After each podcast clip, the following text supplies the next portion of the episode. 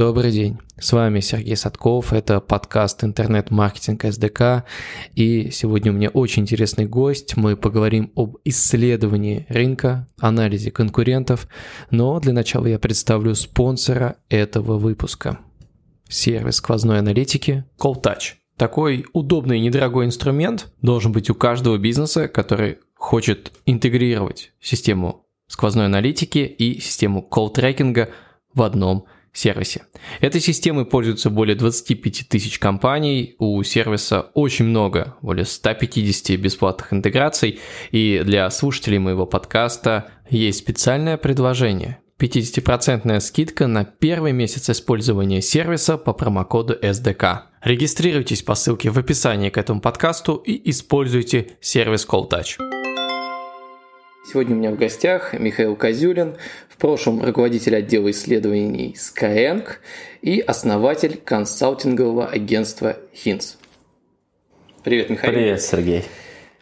Расскажи, чем, в чем вообще суть отдела исследований? Вот Skyeng крупная компания, вот зачем вы их делали и в чем, собственно, исследования ваши заключались?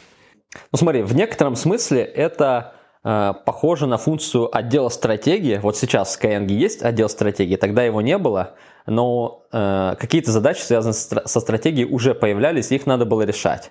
Вот. Э, если конкретно, отдел исследований появился, когда потребовалось провести скоринг стран международки для того, чтобы ну, как бы приоритизировать, куда Skyeng идти, в какую страну. Вот, там э, в, в то время CPO Skyeng Миша Карпов попросил меня собрать отдел, чтобы вот происследовать международку. Мы тогда наняли первых э, двух человек, потом еще несколько человек нанимали, и вот так вот разрастались людьми, проектами. Э, глобально мы занимались анализом рынков и конкурентов. Вот, все время. Там под конец еще и каздевами. Насколько нужен, э, ну вот опять же, Skyeng, да, крупная компания, но насколько нужен именно целый отдел, потому что ну, на мой взгляд, как я себе это представляю, что мы хотим запустить какой-то новый продукт или там вы там запускали направление, мы берем, делаем э, какое-то исследование рынка, там вопрос уже крутизны этого исследования, но на этом, в общем-то, работа отдела исследований, как мне кажется, заканчивается. И дальше там, когда будет запускаться следующий продукт, ну, не, не всегда известно. Или, или оно действительно так часто нужно, что нужно типа целый отдел собирать. В запуске нового продукта или при выходе там, на новый рынок э, можно выделить три этапа э, жизни этого продукта. Первый это как этап стратегии, когда самого продукта нету, но надо понять, там в компании надо понять, на какие рынки выходить, в какой последовательности, э, какие ожидания от этих рынков. Потом, когда рынок уже выбран, наступает следующая стадия, стадия MVP, когда надо понять, а какие боли у клиентов на этом рынке, как их максимально эффективно удовлетворить, отбросив все лишнее и сделав тот самый MVP, и как при этом не столкнуться лбами с конкурентами. Вот. И есть третья стадия, когда продукт уже запущен, успешно растет, надо поддерживать, так, э, поддерживать скорость роста дальше. Вот. И, соответственно, в каждом из них можно использовать анализ рынков и конкурентов. Вот. На начальном этапе, понятно, больше уклон на рынке, в конце скорее уже там, на клиентов, на на конкурентов. Вот, ну как бы глобально всегда можно найти задачи для маркет-ресерчера. А, вот. Ага. А, а на выходе вот вот приходит э, там какой-то руководитель какого-то направления, да, там, и он говорит, ребята, у меня есть идея, мы хотим запускать новый продукт там на какой-нибудь э, индийский рынок. Э, вот что на выходе. То есть он, он просто называет какой-то продукт, какие-то характеристики, называет рынок. На выходе что вот вы генерите? Какую-то PDF-ку с отчетом или, не знаю, какие-то Excel красивые. Вот что является каким-то понятным выхлопом? Или вы даете главный вывод, выходим, не выходим? Вот как это происходит? Окей, смотри, мы не совсем так работаем, мы не уходим там на месяц или на два, чтобы сделать там 200-страничную презентацию. Ни в Skyeng такого не было, ни сейчас у меня в агентстве. Наоборот, ценность это вот как agile, как в разработке. Agile же круче, чем там, э, там долго что-то там разрабатывать и выкатывать раз в год. Э, так и с исследованиями. Надо э, как можно чаще давать какие-то кусочки информации, там, выводов заказчику, э, он там ну, получив новую информацию, там, не знаю, какие-то промежуточные выводы делает и дает еще уточняющие вопросы. То есть и мы там с этими уточняющими вопросами идем дальше ресерчим. То есть э, в агентстве, вот, например, у нас э, циклы недельные. То есть мы неделю что-то ресечем, созваниваемся с заказчиком, рассказываем какие-то результаты, и вот как раз в доп. вопросах зачастую и лежит максимальная ценность. То есть из того, что ты изначально планировал, допустим, там 100 разных задач сделать, ты делаешь 20 и понимаешь, что остальное это делать не надо. То есть появились какие-то другие вопросы, которые намного больше пользы принесут. Но по сути, вот именно там такая последовательное донесение информации до заказчика и, и есть основной выхлоп. То есть мы там не делаем исследования, мы помогаем решать какие-то бизнес-проблемы, э, принимать бизнесовые решения. То есть, вот, например, со странами, Skyeng хочет там выходить э, в новые страны, там, ну, допустим, вернемся в 2018 год, хочет выходить в разные страны, но не понимает, в какой последовательности, там, в какую, какая самая приоритетная, перспективная страна. И Исследования помогают ответить на этот вопрос, помогают принять решение, более там data-driven, более взвешенное, там какие-то риски отработать. По сути, это основное. Конечно, у нас там появляются в итоге всякие презентации, э, Excel с кучей расчетов рынка, какая-то база знаний по конкурентам, по разным рынкам, по странам. Вот, то есть такие артефакты появляются. Ну и типа через пару лет работы отдела понимает, что важно делать это все структурно, то есть база знаний в итоге там через некоторое время снежным комом приносит, начинает приносить пользу. Но на начальном этапе э, важно все-таки просто там помочь ответить на вопрос, помочь закрыть какую-то проблему, непонимание. А вот с какими такими первичными вопросами приходит заказ, ну, хотя бы несколько примеров. Вот вопросы заказчика нулевого уровня. Вот с чем он приходит, не знаю, там, какой объем рынка, Э, и там, не знаю, сколько индусов готовы покупать э, курсы, ну, условно, с такими вопросами или нет, если мы говорим там выход и в Индию или в какую-то страну. И какие вопросы происходят, не знаю, там через несколько итераций. Вот какой-то примеры таких более э, таких базовых вопросов и уже более интересных. К чему может привести анализ рынка, какой-нибудь, не знаю, прикольный кейс? Не, ну начало обычно банальное, то есть все-таки всегда и, и рынок и конкуренты, кстати, вместе идут. То есть начало просто понять, какой примерно хотя бы объем рынка, как он там быстро растет, какие есть сегменты и какие основные игроки на рынке. Там мы берем вот такой верхний слой, снимаем, видим, ага, о, а вот есть этот сегмент, он вроде маленький, но по показателям быстро растущий, а давай в него закопаемся. Или вот э, в этом сегменте мало конкурентов, но вот один привлек какие-то там гигантские инвестиции, что-то супер интересное. Или у него, у него последний год трафик как-то резко возрос, что-то там непонятное происходит, давайте закопаемся. Заказ был на исследование конкурента крупного. То есть есть компания, работает в США, у нее есть там крупный конкурент, который в 10 раз больше. А, задача была происследовать каналы привлечения, вообще там best practice по привлечению клиентов. Вот как компании это удается и как, собственно, нашему заказчику эффективнее привлекать клиентов и что можно перенять у самого крутого да, конкурента. Да, да, соответственно, мы сперва посмотрели просто на верхний уровень, какие основные каналы, закопались вглубь. Ну, например, э, мы показали сразу, что там э, social, канал social хорошо работает, но в нем основной, там у этого игрока основной трафик делает YouTube. А заказчик наш фокусировался там последний год на Инстаграм, и они поменяли маркетинговую стратегию, начали фокусироваться больше на YouTube. Понятно, что мы там еще больше прокопали, конкретно блогеров, через какие сетки работают, вот. Примерно там восстановили какие-то бюджеты, объемы.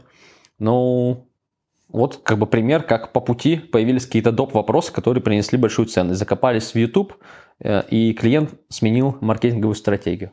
Ага, то есть он мог даже не обязательно прям с этим прийти, но общее направление. Ребят, хотим узнать что-то про маркетинг конкурентов, а дальше уже как пойдет.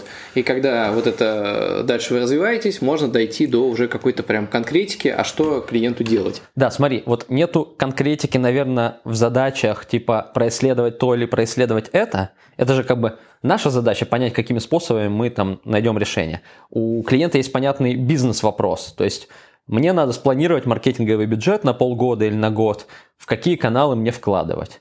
Вот. И этот вопрос как бы, по ходу дела не менялся. Uh-huh. Вот. Э, просто мы сперва думали, мы поделаем это-это, потом переключились фокус там, на YouTube, вот поглубже закопались. То есть э, мы должны там решить бизнес-проблему заказчика. А какими способами, это уже там наше дело. А вот по твоим, э, там, если брать и сумму каких-то исследований Skyeng и, опять же, опыт агентства – в среднем сколько э, длится вот такой проект до момента, когда вот, ну вот для меня, опять же, как э, примера бизнес-заказчика, для меня вот от агентства понятный э, выхлоп – это мне показали новый какой-то маркетинговый канал, да, в данном случае YouTube, и показали там, не знаю, лучшие видосы или каких-то лучших блогеров, mm-hmm. где заказывает конкурент. В принципе, с этого момента мне все понятно, дальше я там пошел что-то делать, и там, если что, вам я уже, скорее всего, закажу там, может быть, что-то другое, но вроде как этот вопрос закрыт. Uh-huh.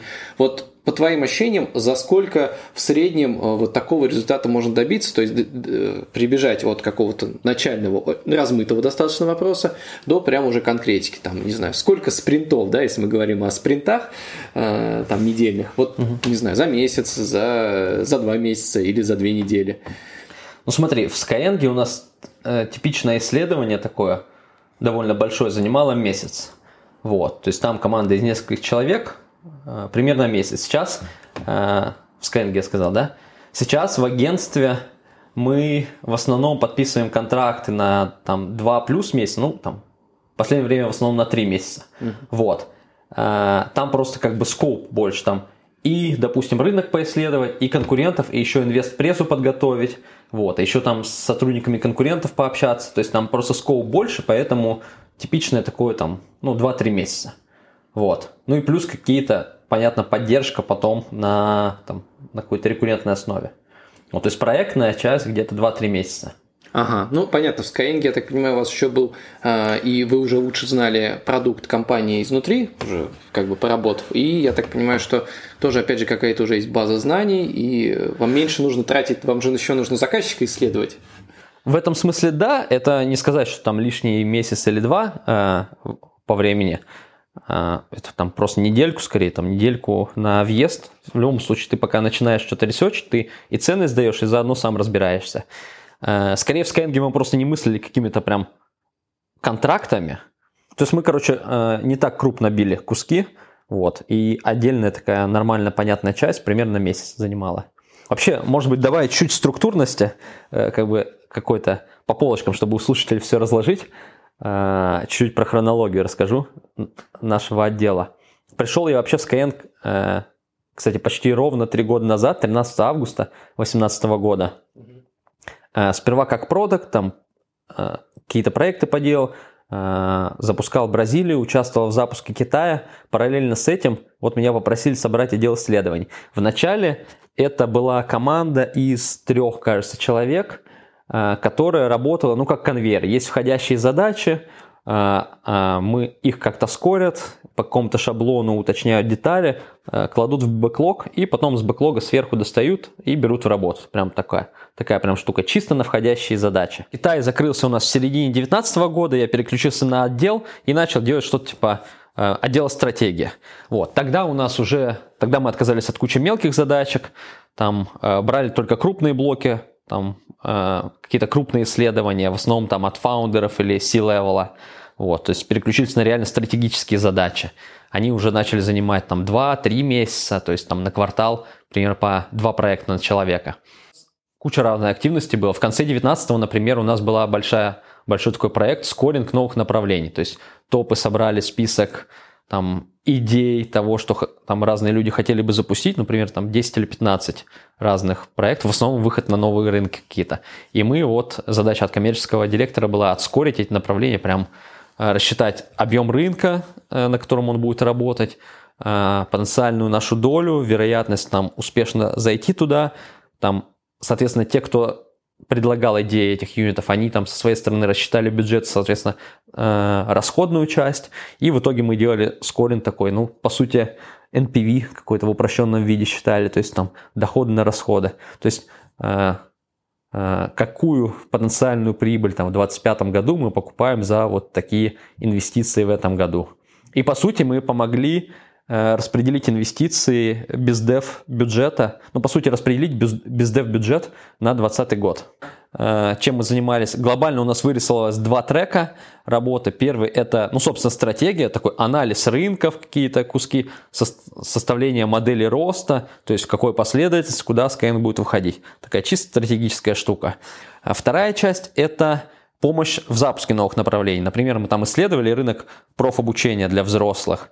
Вот. И Skyeng начал запускать вот этот SkyPro, и, соответственно, кто-то выделился, там, кто на, уже в команде проекта помогает в запуске там, э, со стороны ресерча. Вот. Также мы на карантине тетрадь SkySmart запускали, то есть несколько человек с команды выделились срочно там, и на ежедневной основе вместе с командой что-то ресерчили, э, давали фидбэк, то есть помогали быстрее найти MVP. Вот, такие два трека вырисовались, но где-то к середине 2020 года мы уже мы какие-то стратегические вопросы как будто по большей части закрыли, ну, по, по крайней мере, по исследованию рынков все было понятно на пару лет, а, и надо было уже сфокусироваться на дуинге, типа планированием занялись, надо дуить, э, запускать эти направления. Поэтому ресерчеры как-то э, мы в итоге распределили их по вертикалям, чтобы они внутри вертикалей помогали запускать новые проекты. Вот. А я тогда переключился на там историю с, ну, типа, Investor Relations и вот там последующий отдел стратегии. Вот. То есть вот такая история жизни отдела Market Research была. Сейчас ресерчеры стоят в вертикалях, у нас появился отдел стратегии, ну и как бы в некотором смысле это э, возрождается заново сейчас. То есть в отделе стратегии снова задача там, по исследованию рынков, но уже там больше на международку сфокусированных, снова там э, по расчет нашей потенциальной доли, куда лучше идти и так далее. Вот смотри, вот э, получилось, что есть какие-то у отдела э, исследований какие-то KPI. Вот это супер интересный момент. А как вот считается KPI? Поясню вопрос. Вот э, вы сделали какое-то исследование. Предположим, оно показало, на это, этот рынок классный, мы на него выходим. Через э, кто-то на него выходит, то есть какие-то другие люди, другие uh-huh. продукты, и они э, наважали. И типа выше неудачно. Uh-huh. И вот э, шишки, они повалятся на продуктов, или на вас, или на всех сразу? Вот, э, или как вообще тогда измерять KPI отдела исследований? Ну, слушай, тут вот, да, правильный вопрос. То есть мы, э, ресерчеры, очень далеки от конечных денег, вот, поэтому очень сложно какие-то KPI э, делать. У нас скорее там, ну не знаю, имитация KPI, я бы сказал, была. Вот. То есть мы просто договаривались о каком-то, составляли план на квартал, а, и старались формулировать проекты не в терминах там сделать то, исследовать то, а в терминах там definition of done. То есть э, в итоге э,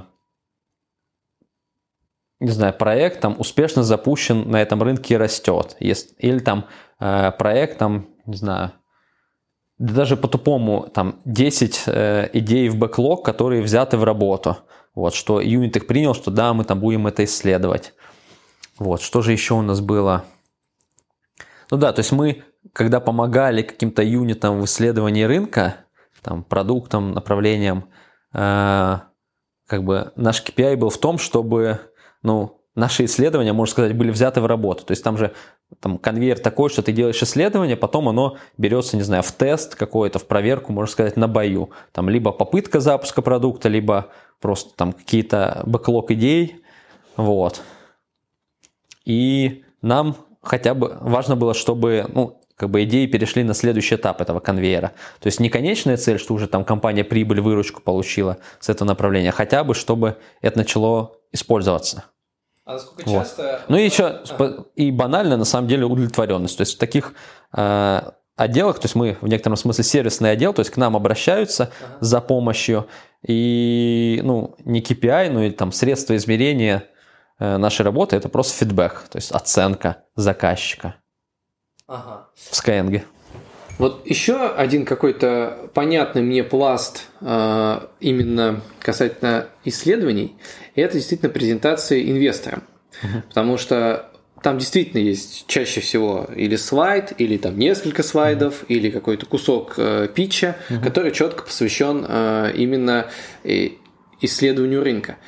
На твой взгляд, насколько, опять же, эта история э, важна, сважна, нужно ли для этого там э, опять же, делать свой отдел, или проще там нанять агентство, или там э, тот человек, который запускает там условный стартап, э, ему лучше самому погрузиться один раз и типа научиться исследованию рынка. Смотри, вот получается, что все зависит от какой-то стадии развития компании – ну, и от размера в том числе. То есть, когда ты, допустим, у тебя вообще нет компании, тебе, э, и ты хочешь там запускать продукт, вот э, тут нужен такой market research самостоятельный, поисследовать вообще рынок, конкуренцию и решить, а надо ли, правда, запускать продукт, или у тебя там нет шансов, или рынок маленький, и ты там, не знаю, 10 тысяч рублей в месяц будешь получать, или там экономика у тебя не сойдется. Вот. То есть какой-то ресерч стартовый для того, чтобы принять решение, надо ли выходить. Вот. Потом другая стадия, когда у тебя уже там, не знаю, какого-то размера компании есть, ты привлекаешь инвесторов. Вот это, этот трек, наверное, там при любом э, размере компании э, работает. То есть и при маленькой, и при большой тебе там у тебя там есть слайды тупо хотя бы про рынок и про конкуренцию, и чтобы сделать эти слайды, и они там были не из головы, тебе надо чуть поресечить. Вот. Когда компании маленькие, в основном все это делают фаундеры, на большом размере уже, понятно, ты можешь это кому-то делегировать. Вот. И, кажется, третье, третий use case – это когда у тебя уже крупная компания, вот типа Skyeng, и ты там по определенному рынку хочешь понимать, ну, не знаю, полочку некую, на, на какой размер ты сможешь выйти. Вот как э, до какого размера Skyeng э, вырастет в России чисто там на английском языке. И когда ты понимаешь, ну и это помогает спланировать стратегию роста. Такие смотрим, ага, в английском объем такой, мы там вот через столько-то подойдем к нему, а чтобы поддержать скорость роста, нам заранее надо, например, еще в детей выйти, в детское направление. Или вот в, де- в детей мы вышли там в английский, там уже много лет назад, пару лет назад или уже три года назад вышли также в математику, чтобы поддержать скорость роста детей. То есть на большом размере э, э, это важно для, ну, для понимания, сколько еще ты можешь съесть с этого рынка, сколько выручки будет. Ну, короче, некую динамику роста выручки, чтобы спрогнозировать.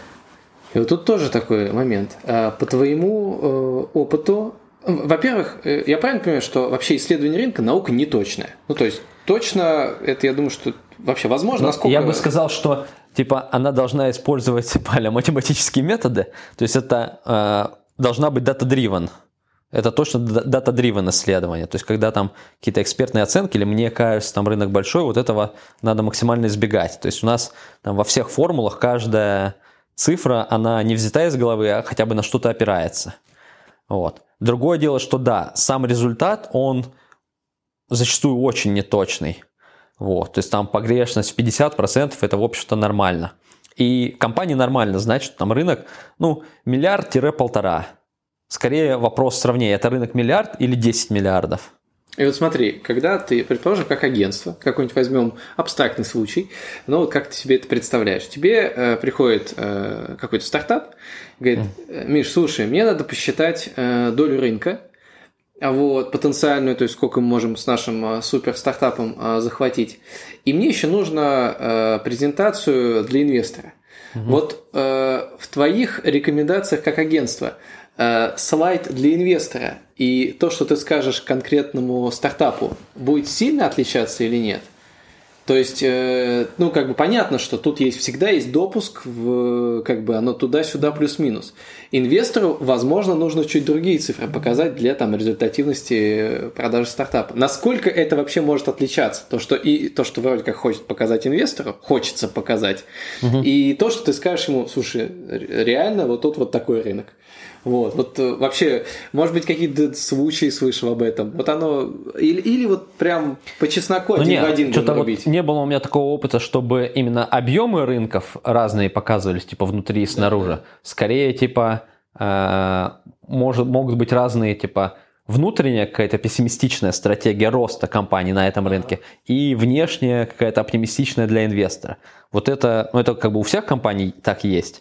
А про рынок я такого не видел. Ну, как на своем опыте такого не было, чтобы мы как-то рынок завышали. Ну, то есть, получается такая погрешность в обе стороны. То есть инвестору показывается погрешность в одну сторону, а там для компании на всякий случай мы показываем еще и погрешность в другую. Потому что, я так понимаю, там условный Skyeng, когда он запускает, он хочет максимально какие-то точные данные, потому что они сейчас, они же Skyeng же и будет эти деньги тратить. Вот. Когда там мы идем к инвестору, ну, наверное, все-таки задача попытаться показать более оптимистичную. Правильно я понимаю стратегию?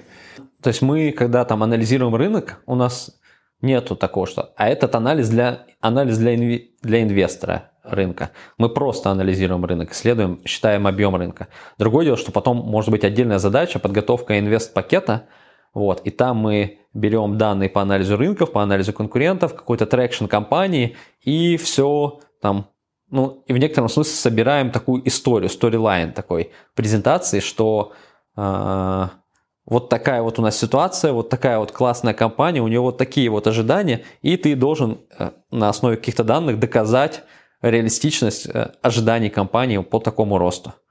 Вот, что она там сильнее конкурентов поэтому, поэтому, поэтому, а на рынке вот рынок будет расти потому-то, потому-то, доля будет расти потому-то, потому-то. Вот, ну, как-то так. Вот смотри, мы разделили, что есть э, там, условно, фаундер, который только стартует, э, начинает какое-то свое дело, Э, и готовит, ну, хотя бы понять, выходить, не выходить. Потом он что-то показывает для инвестора.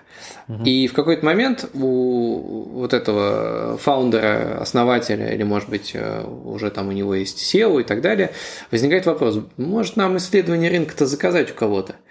Но вот на твой взгляд, э, во-первых, сколько стоит исследование рынка, ну то есть, чтобы оно уже вот, чтобы мы предположим исследование рынка под как раз под потом презентацию для инвесторов, да, чтобы ре, реальные данные хотим посчитать, на выходе потом в конечном счете будет вот этот красивый слайдик там сом, сэм, сом, mm-hmm. сом, вот и э, сколько это может стоить и на твой взгляд вот с какого момента имеет смысл вот уже реально обращаться к э, таким ребятам, как вот то, что вы делаете?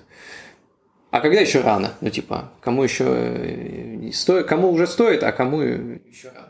Но я считаю, что в любом случае всегда э, нужно делать какую-то первую прикидку самостоятельно. Вот. Ну, как минимум просто в интересах компании, чтобы ты мог оценить своего э, исполнителя, там, агентство ты заказываешь, или там, не знаю, у ресерчера, ты как фаундер обычно должен уметь сам по-быстренькому там за часик прикинуть что-то там погуглить, не знаю. Может, готовые исследования, может, там какие-то драйверы, из которых рассчитываешь. Ну, кажется, что это упражнение фаундер должен э, быть в силах сам сделать всегда. Вот.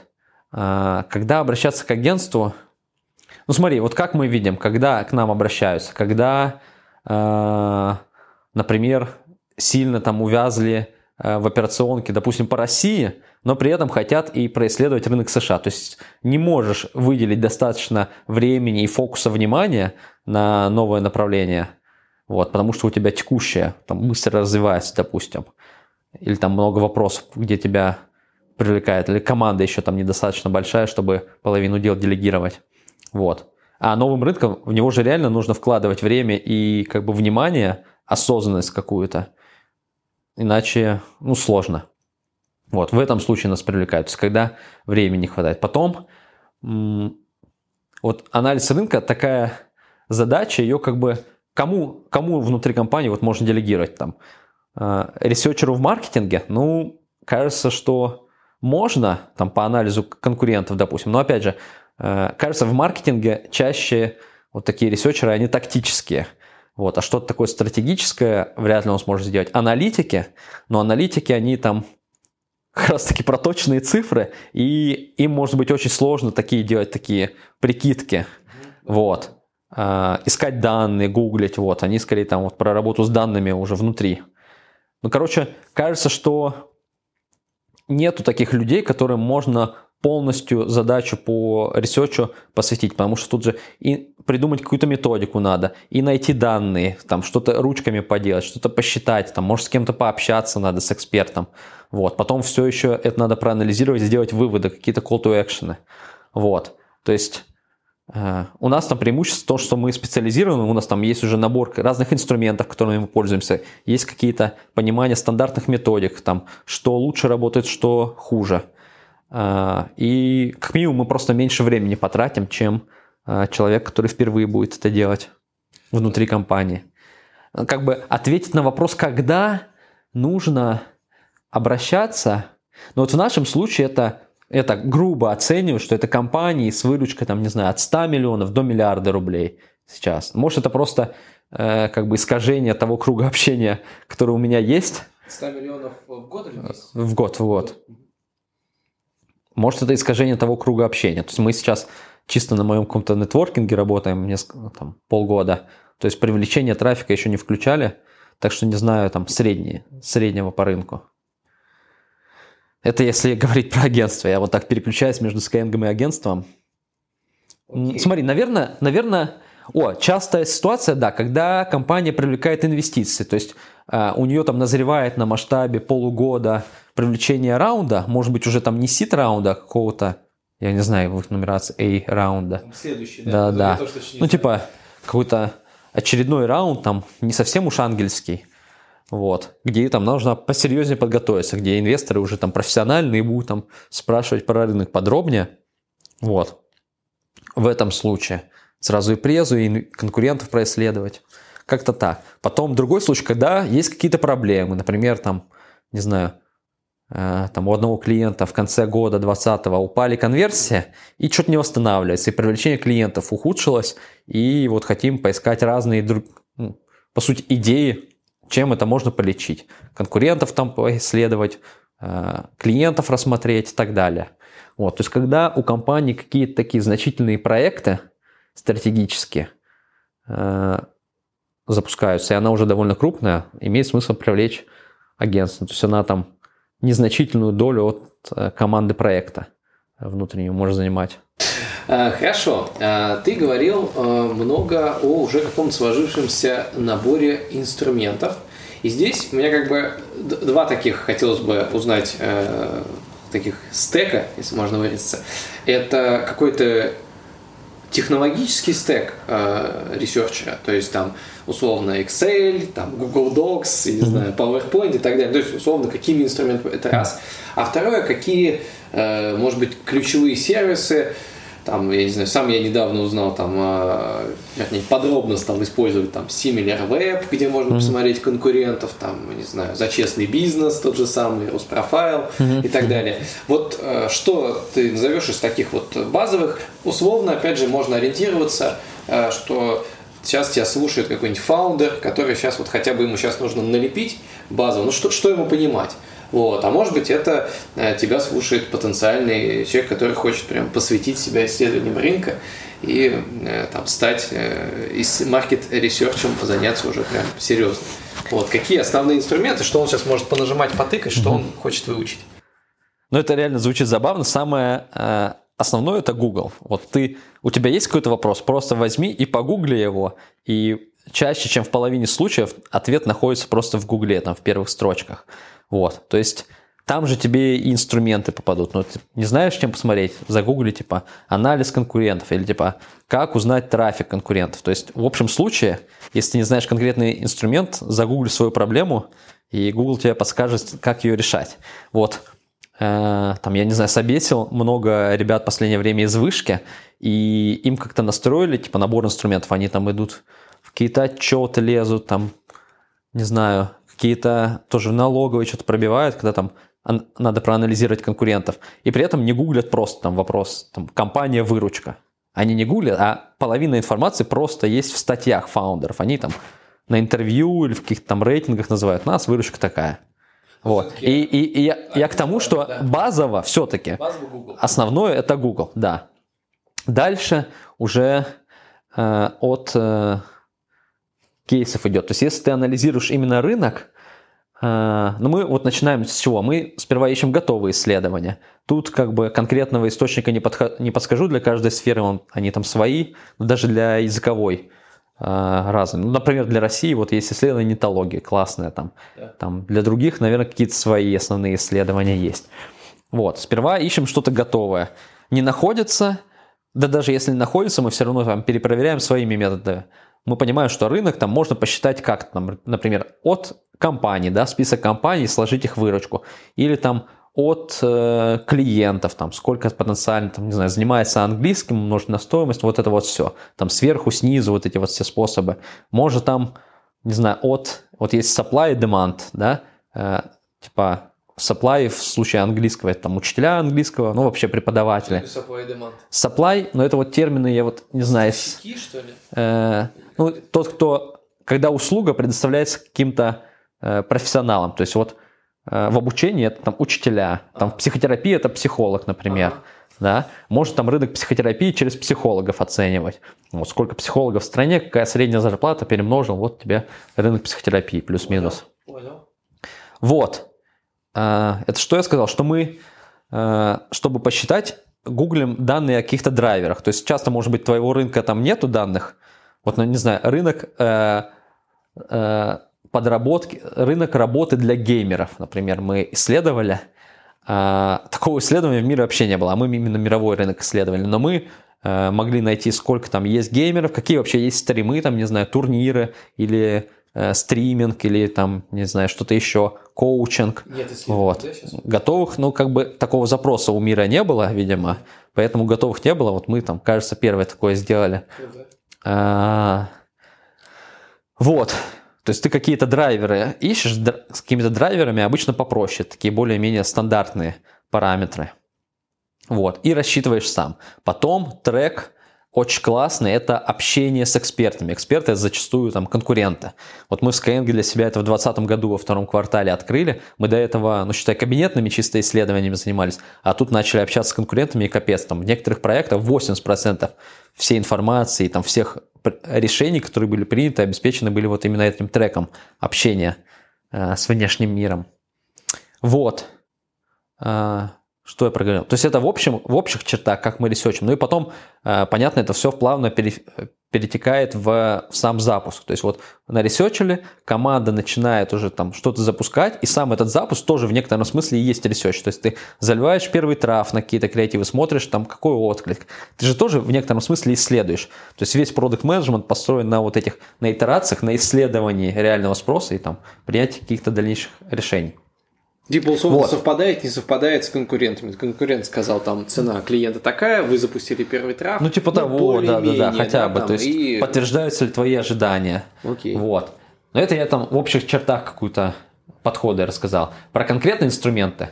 Ну да, вот то, что ты перечислил по России, э, всякие штуки по выручке, э, это Руспрофайл и прочие, там что-то лист какой-то, сби, сбис, а, какие еще самые стандартные? Это не сбис, а Ой, как в сайте вот этот за честный бизнес я почему-то за использую. Мне кто-то подсказал, он, он то же самое, он показывает, угу. вводишь ИНН и это самое, и погнали. Ну да, там. короче, вот группа сайтов, которые там по ИНН показывают официальные данные, но понятно, что официальным там э, в половине случаев там не стоит верить, или там нижняя граница, вот, потому что там может быть группа компаний у тебя там, ну понятно, да, вот, ну там в половине кейсов это нормальный такой Э, способ хотя бы прикинуть что-то.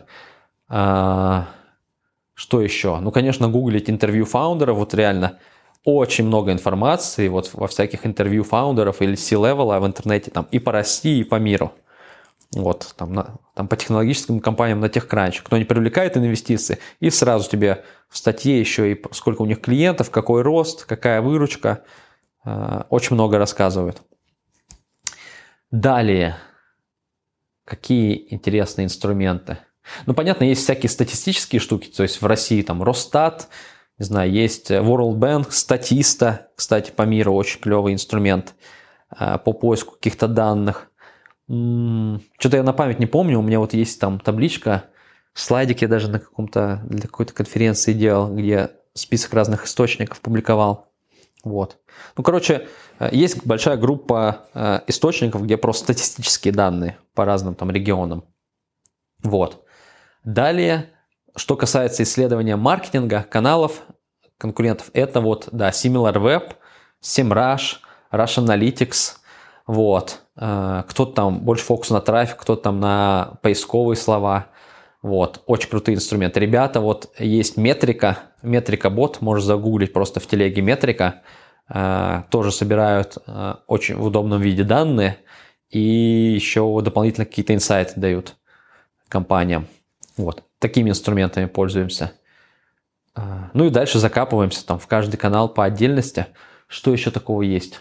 iSpot, по-моему, это по ТВ-компаниям, там для Америки мы использовали iSpot это все про ТВ-рекламу. Ну, какие-то еще есть. Ну, понятно, Crunchbase мы используем, даже купили, потому что очень полезно анализировать сделки, инвестиции, вообще список компаний, контакты оттуда. Crunchbase – это база… Ну, как, я не знаю, как это терминологически назвать. То есть на Кранче есть все, ну, большинство компаний мира, и там какая-то информация о них. Сколько они инвестиций подняли, когда, а, кто инвесторы. Да, это скорее инструмент инвесторской какой-то аналитики. Вот. Ну, там при анализе рынка очень полезно. Или, например, инвестпрезу мы собираем, мы хотим прикинуть вообще, какие мультипликаторы.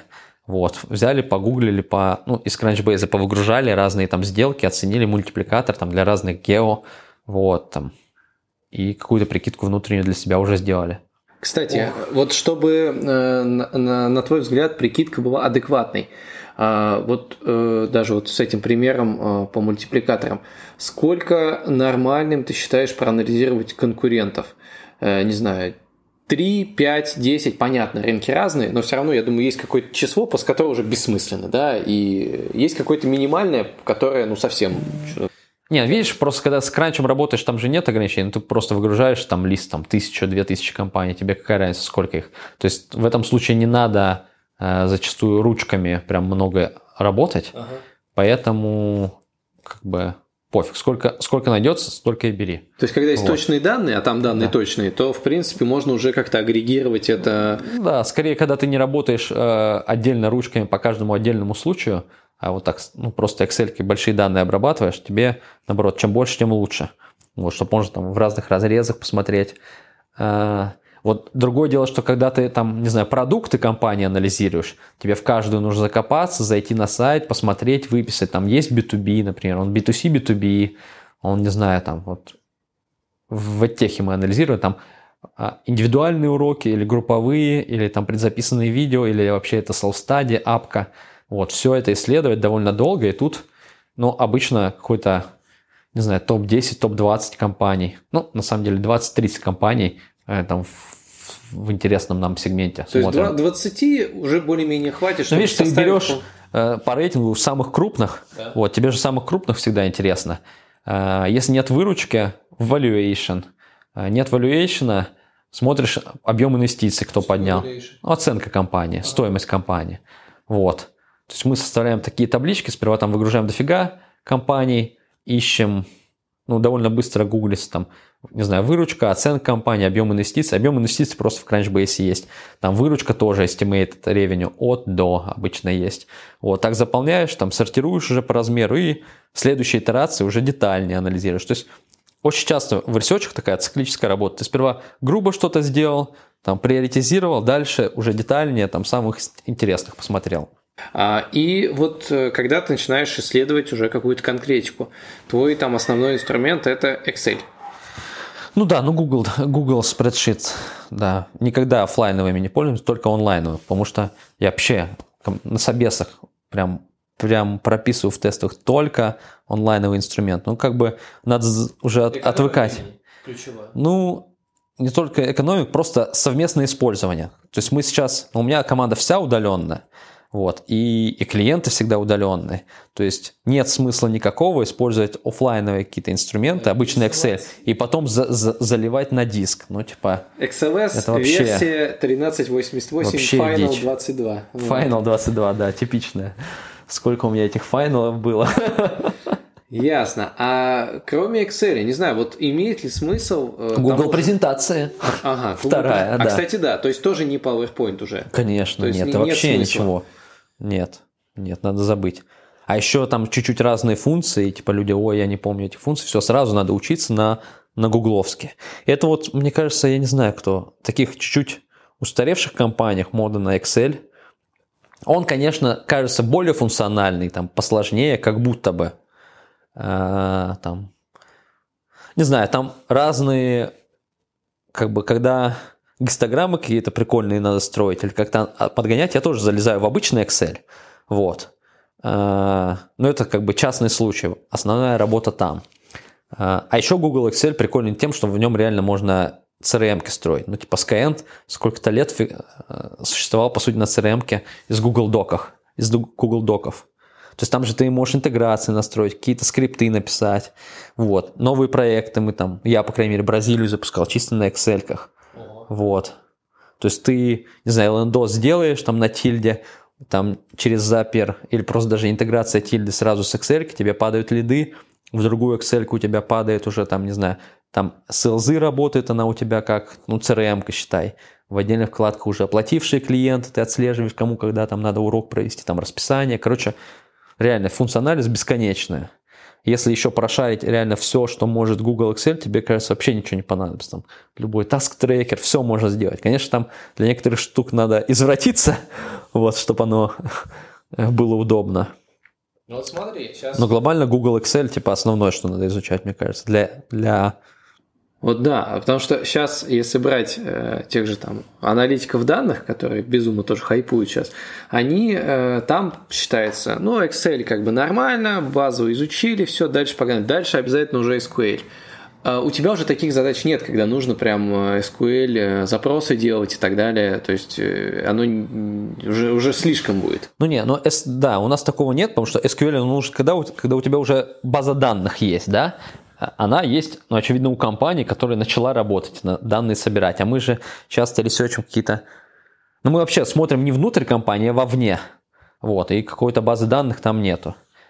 А, ну, ну, Excel типа... хватает, то есть его не разрывает на куски э, по количеству да, данных такого, для ресерча. Такого, да, не было у нас, не разрывает. Ну, может, в каких-то проектах там бывают большие данные. Но в основном, когда ты парсишь что-то, ты можешь спарсить там, ну вот, спарсить миллион вакансий с HeadHunter, например. Сколько там ограничений? Миллион сто, по-моему, строк в Excel ага. или типа того. Вот, если ты миллион двести вакансий спарсил, уже не поместится, наверное.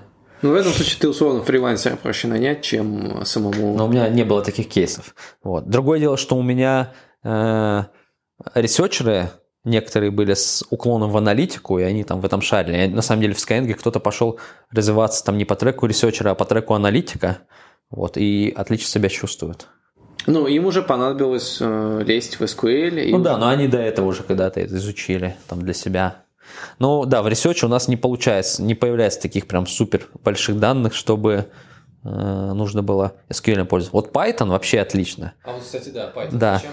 Э, Python, ну, парсеры писать. Вот. Кто-то там, ну вот парень у нас есть, который там написал парсер, и там он парсит Headhunter, например, или там сайты конкурентов.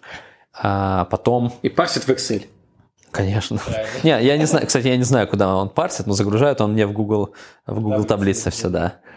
А потом этим же питоном он там сделал модельку. Вот мы там исследуем э, рынки есть у нас проект, мы исследуем разные направления обучения, и там для разных направлений можно собрать кучу данных. Там, и данные с сайтов конкурентов, и данные с HeadHunter по вакансиям, по резюме, и WordStat можно запихнуть, и еще что-нибудь, какую-то там экспертную оценку, я не знаю, и трафик с, трафик с контекстной рекламы можно взять. Вот. Короче, куча параметров, он просто загоняет их в модельку, там настраивает параметры, в питоне написал, и все, там получается автоматический расчет, не надо там с, даже со сводными таблицами в Excel возиться. Uh-huh. Вот. Питон в этом смысле очень удобный инструмент. Ну вот на твой взгляд, э, market research э, как какая-то отдельная профессия, она уже уже как бы назревает возможно, и вообще на что может рассчитывать человек, который, вот, то, что ты рассказываешь, классно, интересно, хочу рынки исследовать. А, или же это все-таки какая-то история для агентств, или же это там, опять же, ты сказал, в Skyeng это какой-то ребята уже встраиваются в вертикаль конкретных. Вот на твой взгляд, это прям отдельная какая-то уже э, специальность и там с отдельным каким-то понятным человек может там устроиться и зарабатывать. Или это вот кусочек? Ну смотри, мне кажется, что э, все придет к тому, что это будет стандартная профессия. Вот. Сейчас скорее этого нету. То есть э, я чувствую, люди уже там понимают, что такое market researcher, но там в HeadHunter, если загуглить, э, там не так уж много вакансий маркет-ресерчера конкретно.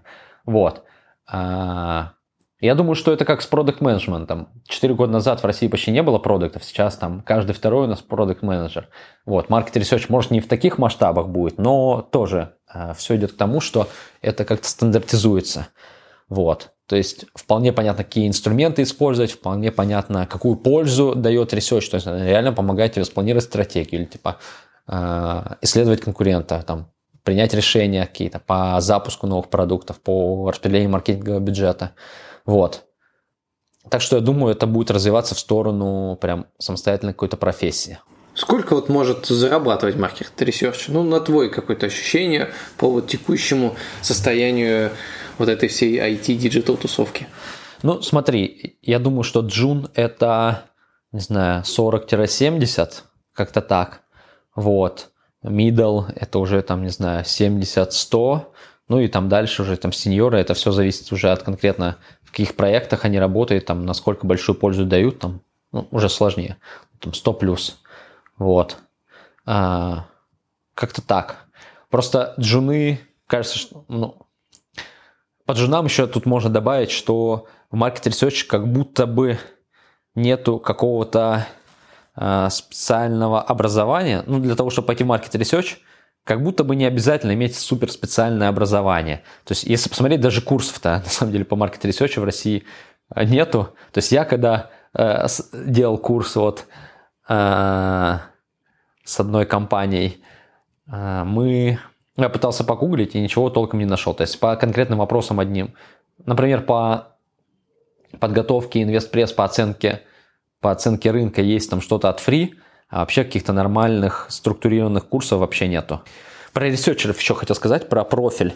То есть у меня, когда я в Skyeng нанимал, вообще разный профиль ребят был. Кто-то э, был с опытом в консалтинге, вот, в бутиковом, кто-то был аналитиком, кто-то был вообще там просто методистом в Skyeng там, и там организатором каких-то мероприятий. То есть, с одной стороны, образование помогает тебе мыслить структурнее, но нет такого, что вот, о, из вышки все классные маркет-ресерчеры. Точно нет.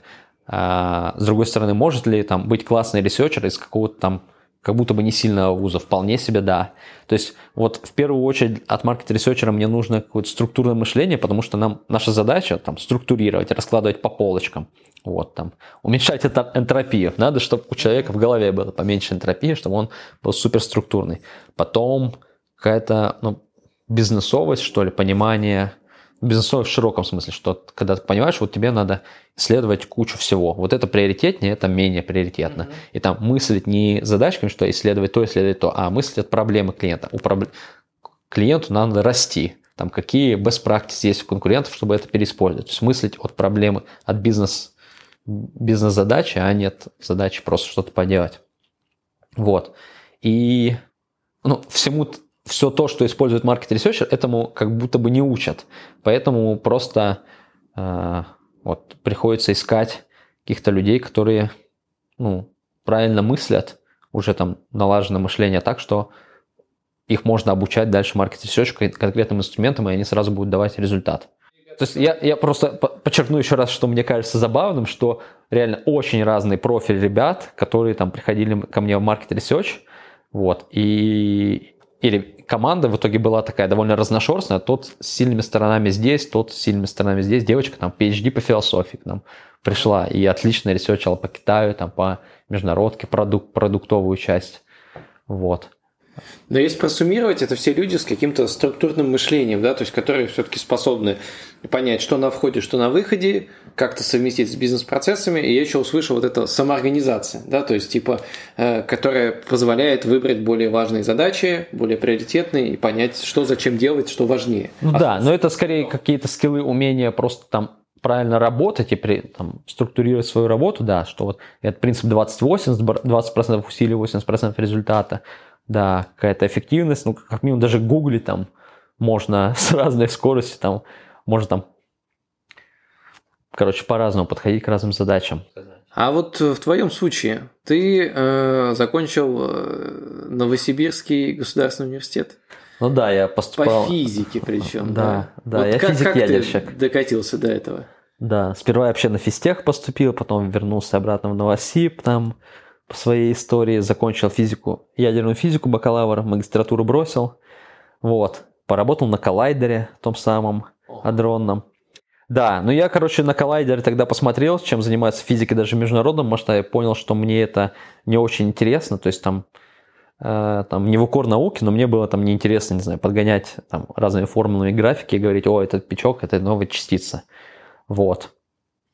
Хотелось как-то ближе к жизни быть, Э, там, ну, не, не к реальности, конечно, но ближе к жизни. И чтобы результаты твои там приносили, результат твоей работы приносили пользу там не через 50-100 лет, а вот там образно сразу. Вот. Быть ближе к результату как-то. А наука, она, фундаментальная наука, она очень далека от там, конечного применения. Есть же цикл там фундаментальные, прикладные исследования, потом инженерия и э, бизнес. Вот. И я в итоге из фундаментальной скакнул сразу в бизнес. Пошел инженером-исследователем в компанию, которая умным домом занималась. Вот. То есть там сперва инженером-исследователем был, потом стал проектом, проект-менеджером проекта по, ну, по созданию прибора, постановке там на производство и потом по продажам его. Вот. Потом перешел там в финтех, был проект-менеджером в IT, и потом в Skyeng на продукт-менеджера перешел. А по ощущениям, что-то из физики пригодилось?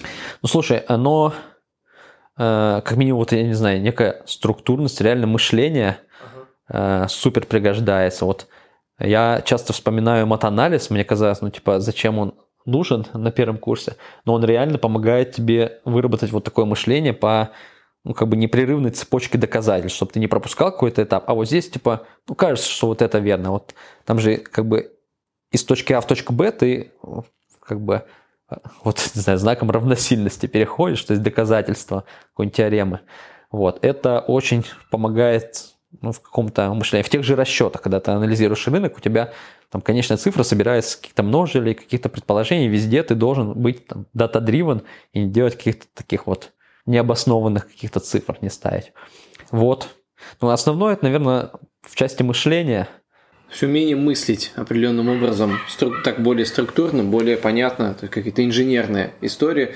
И я так понимаю, что из, для инженера абсолютно понятно умение гуглить. Ну, то есть, типа, надо найти что-то, мы берем, гуглим методичку. Да, и гуглить, и считать. Вообще, ну, типа, бизнесы, сейчас же вот эта вся тема про продукт менеджмент это, по сути, про data-driven, то, что там продукт, он, по сути, просто должен data-driven, там, тесты запускать, оценивать юнит-экономику, считать, там, не знаю, PL, вот, то есть просто умение считать, вот, оно тоже пригождается, то есть это мне все время в Skyeng было полезно и на позиции продукта, и при запуске юнита, и, при, а, и в отделе исследований. Вообще, вот я же поначалу поучился в физтехе, очень много в бизнесе людей из физтеха, он же там даже слайд с этим, что они там и там в науку идет, идут нобелевские лауреаты эти по графену, и в бизнес. Там, вот основатель Skyeng, по сути, физтех, тоже ведь в физтехе. Вот, так что, да, идите учиться на физику, потом пойдете в бизнес.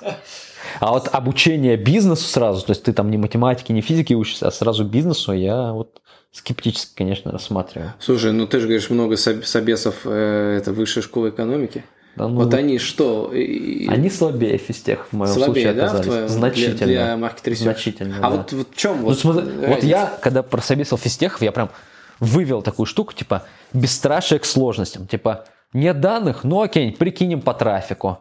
Типа, э, нет там того-то, ну, сделаем какую-нибудь модельку оценки. Вот. Непонятно точная цифра, но мы от до, там, возьмем среднее по 10 там каким-то параметрам. Короче, реально они там не боятся сложности, что чего-то нету и такие, ну, находят способы обойти ага. вот гору. А большинство других кандидатов, ну, типа, сталкивались с проблемой, и все, как перед стеной вставали. Ну, а это не нашлось. А по этой компании цифры не нашлись. И все. Ага. И ты не попробовал их оценить, не попробовал что-то сделать, а вот как бы остановился, и все. Здесь ноль, пусто. И Круто. Это... Вот это да, вот это понятно. То есть. Это поразительно. Типа, мне, ну, на самом деле, вышка большая, вот. Э, и, очевидно, я там очень маленькую долю вообще студентов собесил. Мне говорили, что там есть несколько там сильных факультетов. Я уже не, всп... не помню, какие. Вот, может, я просто не те, не, фак... не те факультеты собесил. Но в целом, вот. Ну, типа, на небольшой выборке физтехов из трех человек разница разительная. То есть вот. именно вот это инженерное мышление и вот этот поиск, э, поиск цифр любыми доступными способами ну, даже не цифр просто, ответов на а, вопросы. А, да, ответов на вопросы. Потому что когда цифр нет, нужно найти да, способ да, да, их э, прикинуть. Да. Вот, в этом смысле я сейчас следующий найм буду, конечно, фокусироваться на физтехов. В первую очередь. Постараюсь побольше физтехов набрать. Супер.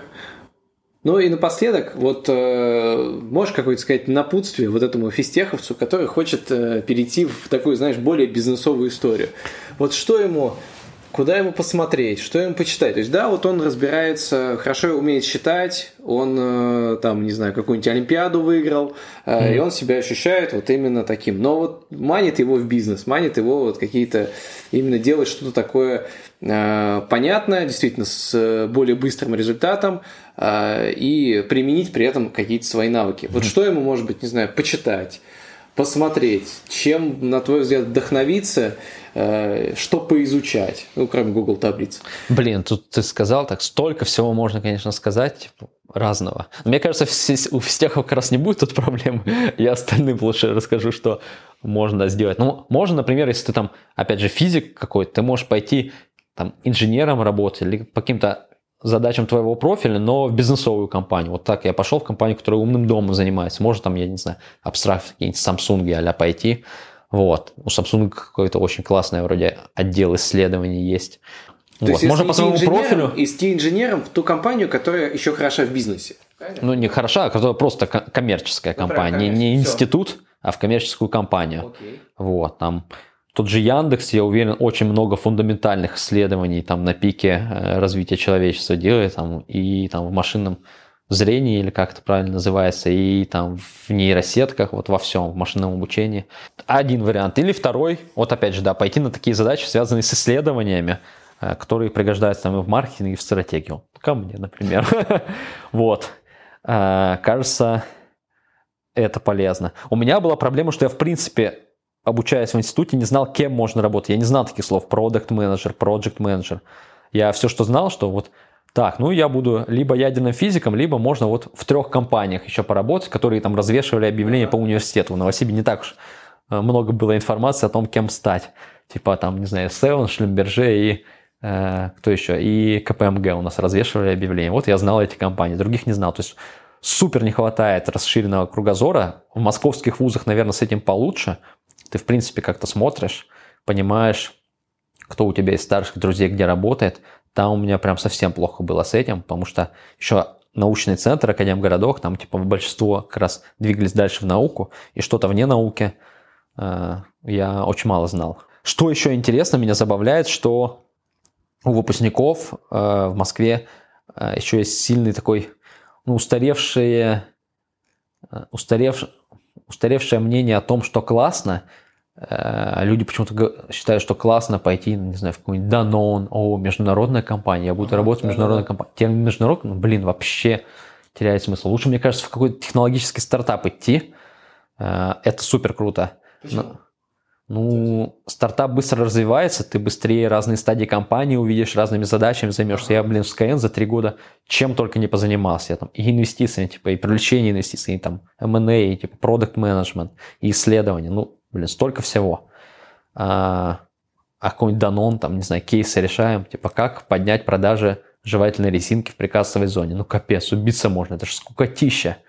Просто, я вообще не понимаю людей, которые хотят идти в такие компании. Ладно, еще понимаю тех, кто хочет в консалтинг. Я сам э, там все время хотел в консалтинг, в McKinsey, но как-то вот не решился в свое время туда пойти работать. Вот теперь мы сами строим McKinsey для технологических компаний. Вот. В таких компаниях можно просто посмотреть разные проекты и погрузиться в разные бизнесы. Вот это меня больше всего привлекает. И сейчас в нашей компании, что мы работаем вообще с разными бизнесами, с разными рынками. У нас там половина про США, про международку.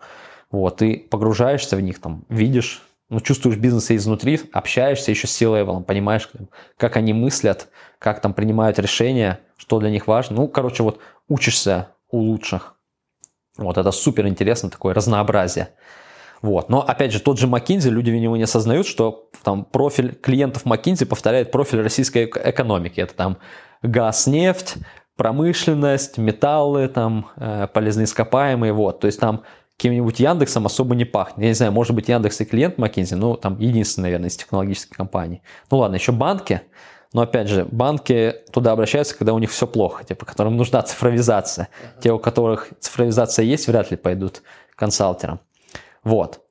Люди, наверное, не осознают, что там как бы не самые интересные компании. Вот. Вообще надо, мне кажется, по жизни заниматься тем, что интересно. Вот я как-то всегда отдавал приоритет интересности, потому что если не интересно, я вообще не могу работать.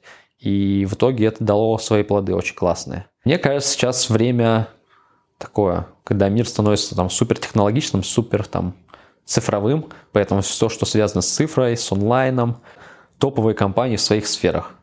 Надо смотреть, все. Но при этом те, которые именно растут, развиваются и... Ну, конечно, растущие компании надо, да. То есть надо даже а. на этапе поиска работы иметь смысл заняться исследованием Да, маркет-ресерчем, Сделать маркет-ресерчем хотя бы да. для того, чтобы устроиться куда надо.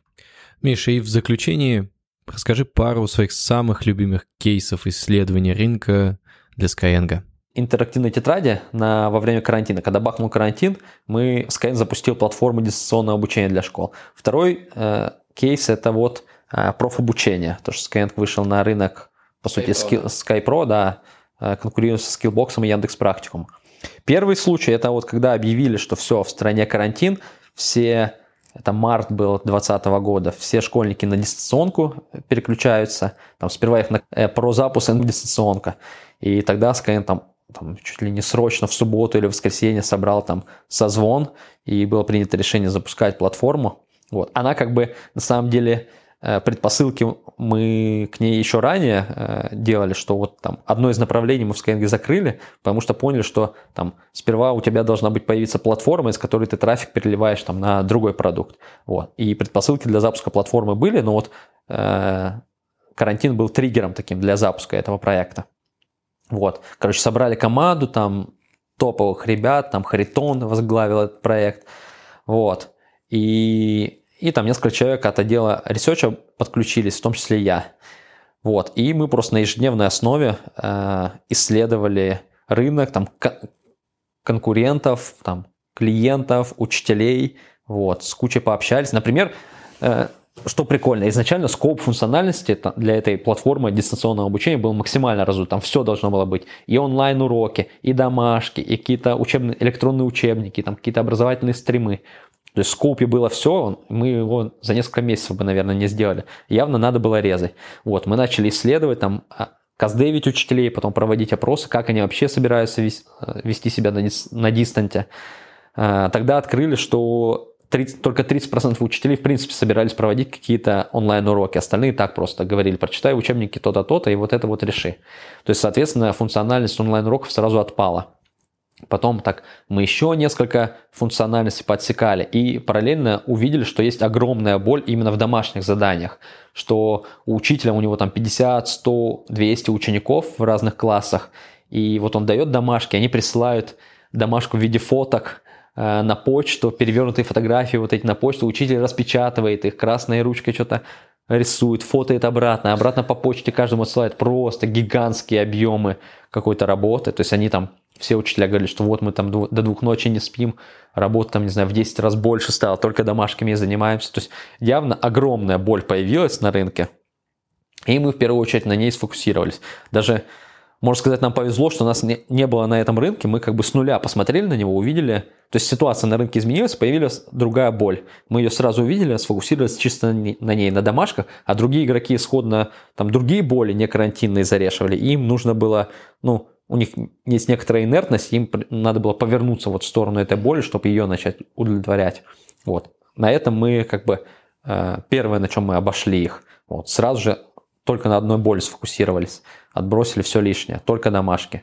Потом мы там поисследовали опять же конкурентов, увидели, что у всех есть большие проблемы с регистрацией, то есть просто то, что она сложная. Учитель должен быть зарегаться сам, потом зарегать всех своих учеников, фамилию и имя ввести, каждому отправить логин, пароль, и понятно, кто-нибудь что-нибудь там не так введет, все, коммуникации разрастаются снежным комом, очень сложно. Мы решили сделать вообще супер просто мы вообще убрали регистрацию и сессию учителя запоминали по кукам.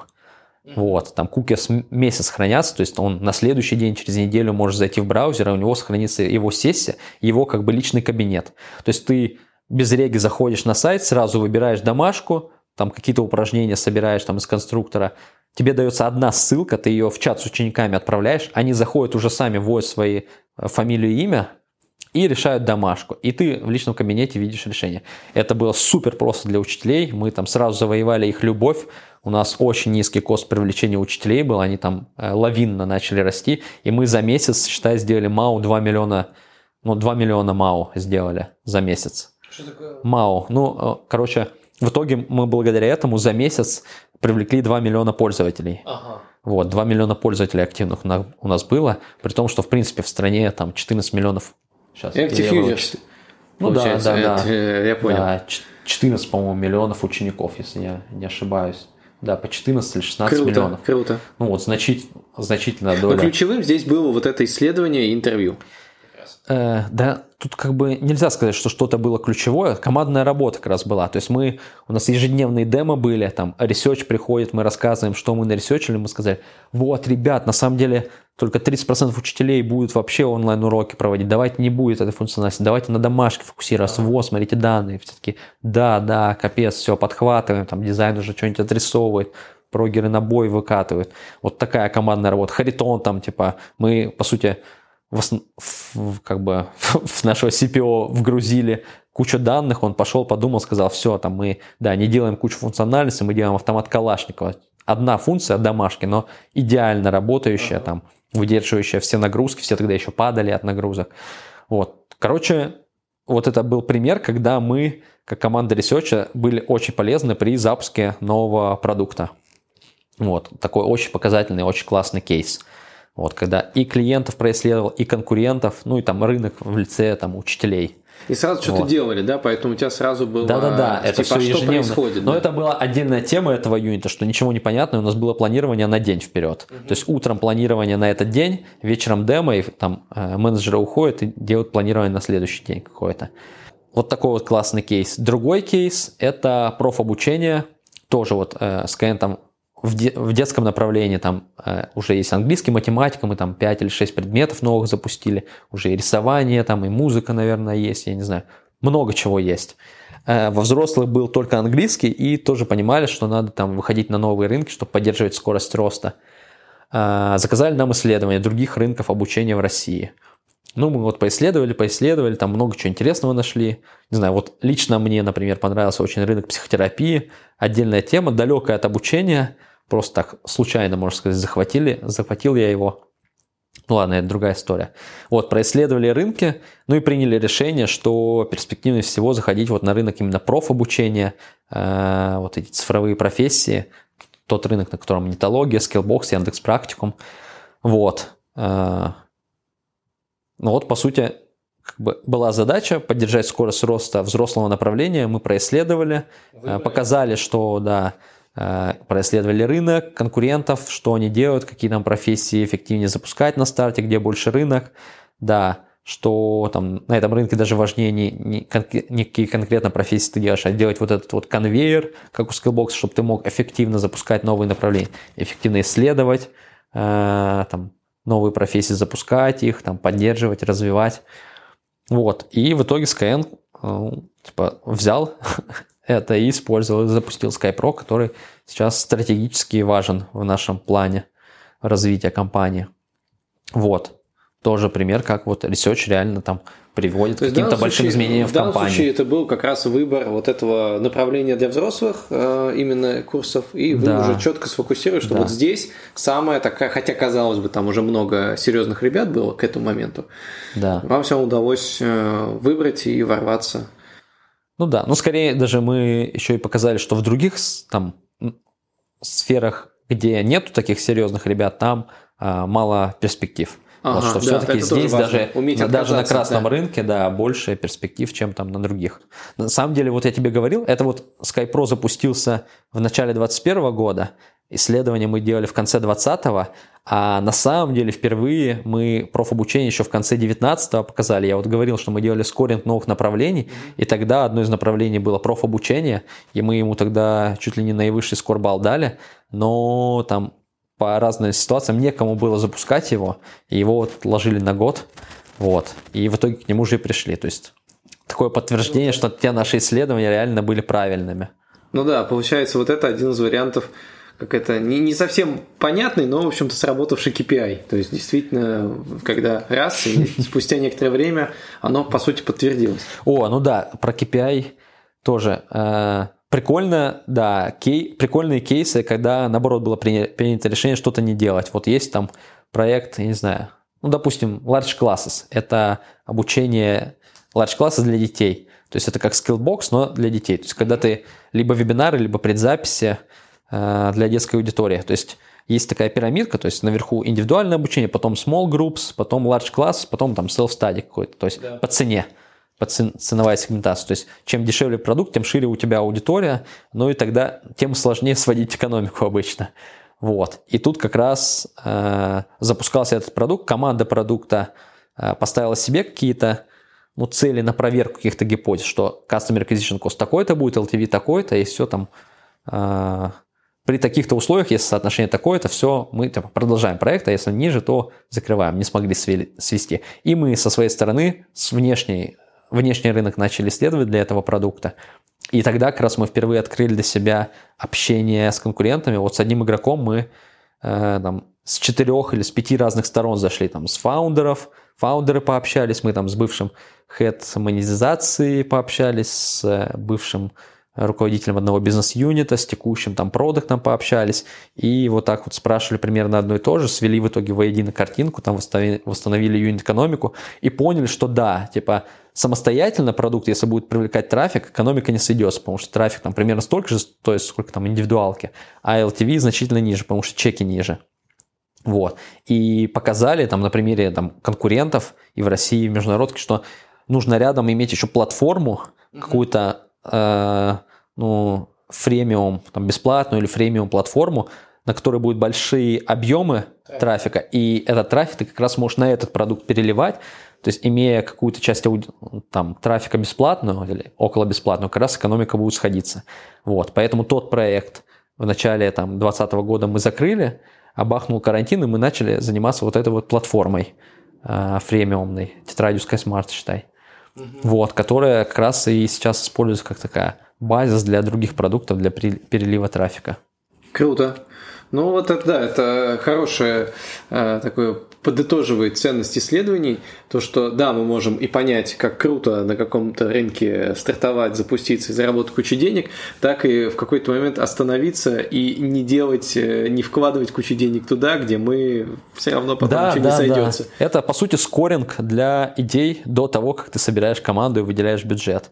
Вот. Ну и вообще исследование это не просто там сказать рын, объем рынка столько-то миллиардов, но это как бы одна из частей. На самом деле вот много такой работы про то, какие точки роста, где искать, какую там э, схему монетизации выбрать. То есть очень такие глубинные вопросы мы затрагиваем. Поэтому все не так банально, как просто объем рынка посчитать. Вот. Хотя такие запросы тоже есть. Просто посчитать объем рынка. Но потом, Но да, потом, да, потом, если вдумываться в эти запросы, оно все углубляется, детализируется и выходит уже да, какое-то конкретное да, да. решение. Очень клево и очень клево такими интересными задачами заниматься, еще работая с классными компаниями. У нас вот там Яндекс, ChatFuel сейчас есть, Legion э, Farm, э, там еще куча классных разных компаний, Mail Science. Ну, короче, очень много компаний, с которыми мы работаем, там с C-level, э, там на рынке России, Бразилии, США исследуем. Вот. И ты, ты интересными задачами на интересном международном рынке занимаешься, там, C-level ом, взаимодействуешь. Но мне кажется, вообще работа мечта для старта. Так что приходите к нам. Так что, ребята, если хотите заниматься исследованиями рынка, если Миша ваш зажег, то куда тебе писать? В Facebook? Э, что Facebook, как, да, телеграм. Ну да, в Фейсбуке меня найти можно, Михаил Козюлин. Супер. Спасибо огромное. Да, спасибо, что зашел. Да, спасибо за общение. Было очень интересно самому структурировать эти мысли и порассказывать.